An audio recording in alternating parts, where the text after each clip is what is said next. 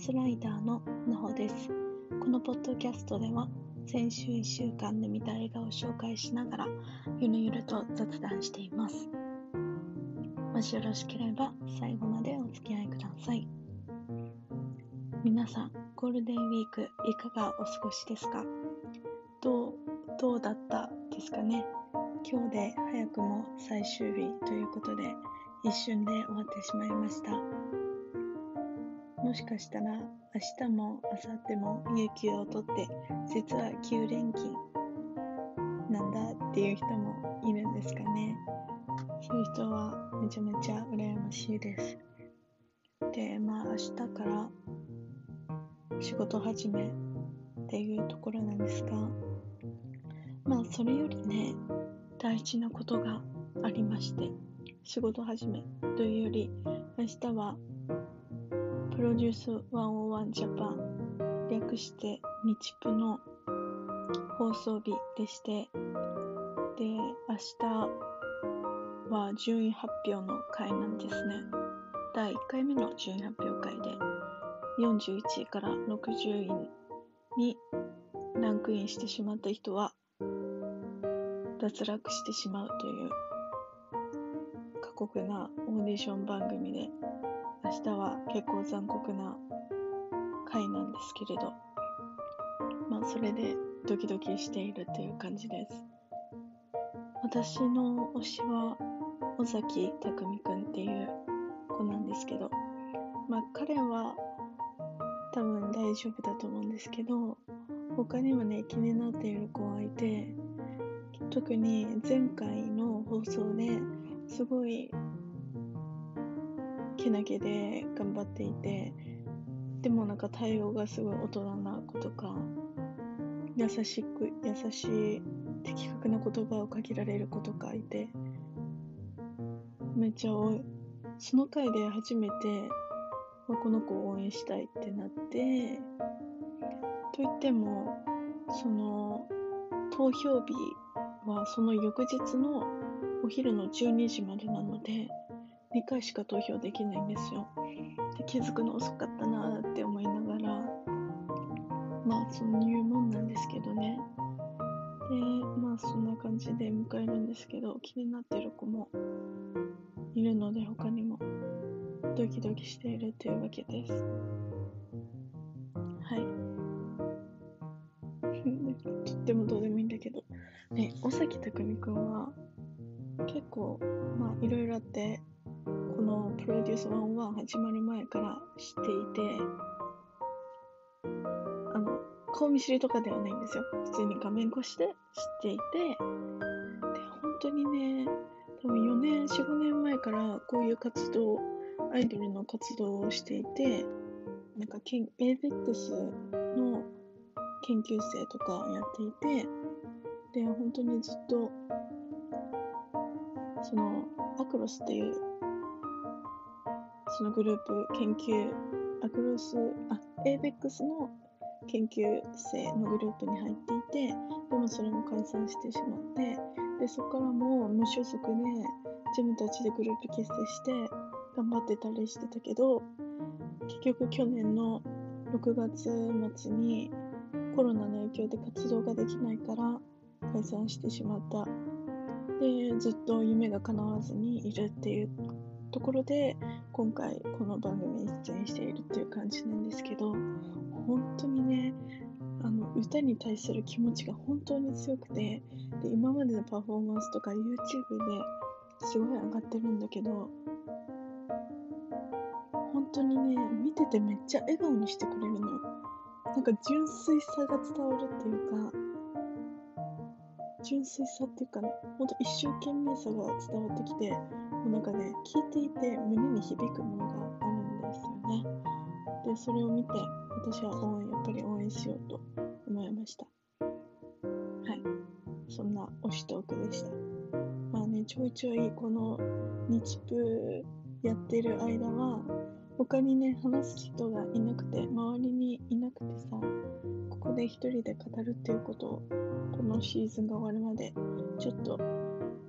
言っていきたいと思います。流して聞いてやってください。はい。は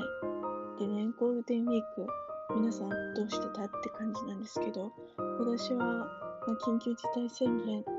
があった、緊急地震せ、緊急地震じゃないよね。緊急事態宣言が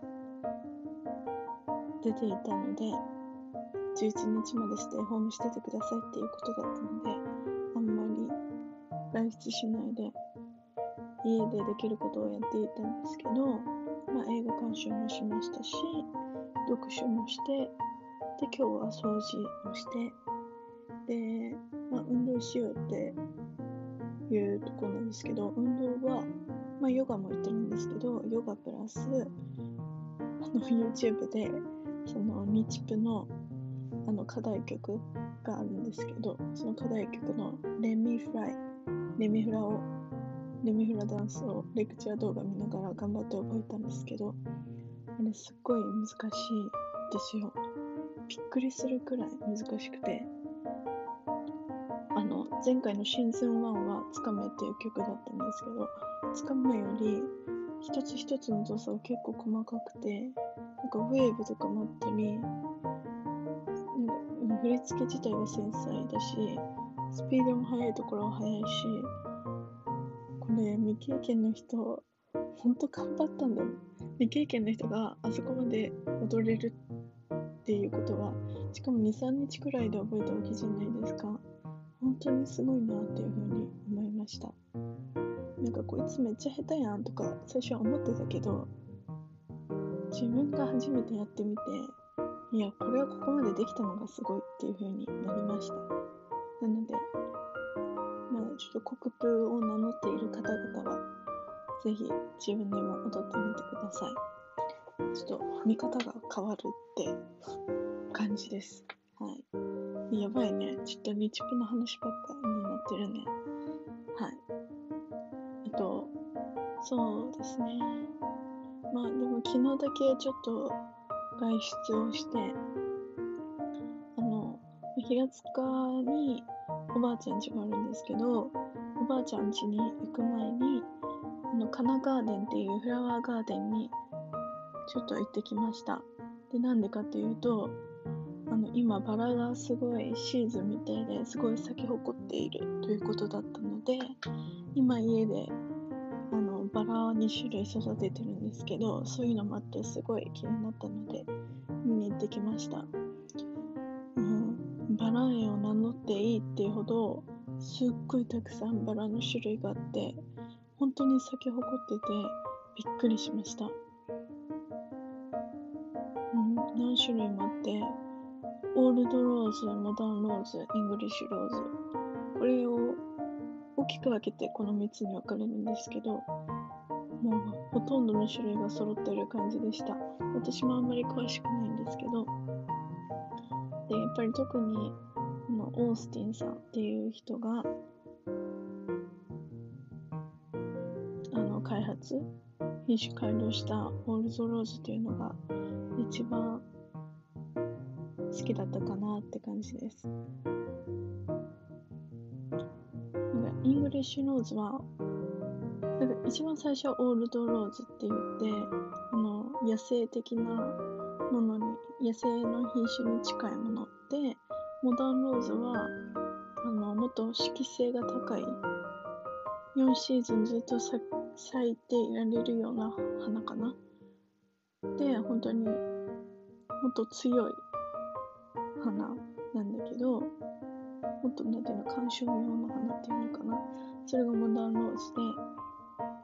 で、イングリッシュローズは、モダンローズとオールドローズの良さを、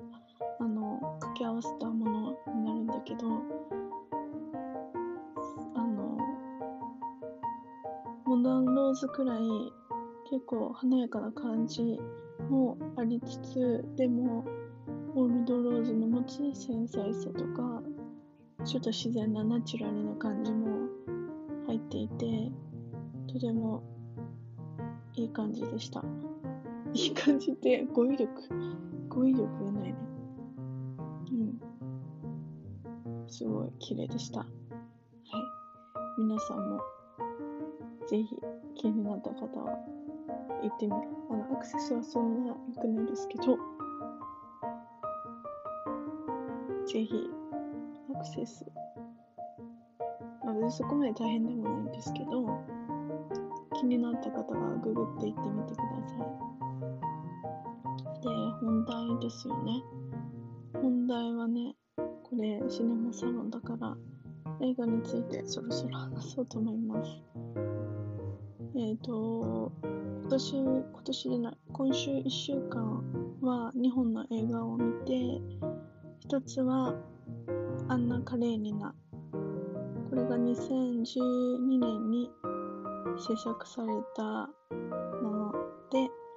で、2本目に2020年に制作されたエマっていう映画を2つ見ました。この2つの映画の共通点としては、昔の名作ですよね。名作の本を映画化したものになっていて、どちらも何回か映画に映画化されているっていうものなんですけど、まず、アンナ・カレーニナからいくと、これは戦争と平和で有名なトルストイが書いた本アンナ・カレーニナのを映画化したもので、まあ、主に不倫について描いているものなんですけどこれ映画見て1回だけ見るだけじゃ多分良さは良さっていうか感じるものっていうかが分かんないかなって感じです。私があんまりそんな恋愛経験も豊富なわけではないから、なんか共感があんまりできなくて、でも本を読んでみたいっていうふうには思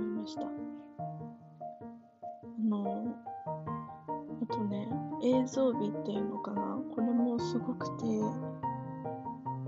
あと演出もう本当にすごいこだわってるんだなっていうふうに感じてあの、ストーリーは結構ドロドロなんですけど、引き込まれるものがありました。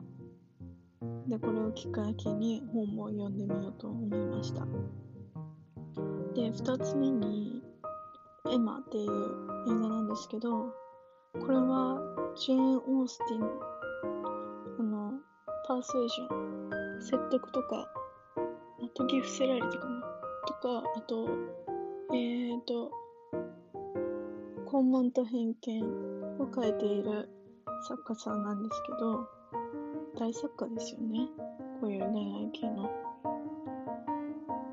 その、彼女の結構最後の晩年の方に書いた本なんですけど、これを、この映画化したものを見て、うん、これもね本当に負けない、あんなクレームに負けないくらい、その、映像とか、あとデザインにすごいこだわっていて、色の使い方とか、宮殿の装飾が本当に、なんか昔の映画なんですけど、結構現代風になっていて、今の人が可愛いなって思うようなデザインになっていて、すごい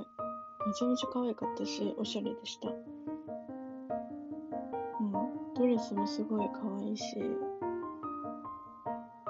あの世界に飛び込みたいっていう風に思わせる、そんな感じでした。でね、ストーリーもね、結構王道、恋愛系、うん、王道な感じっていうのかなうん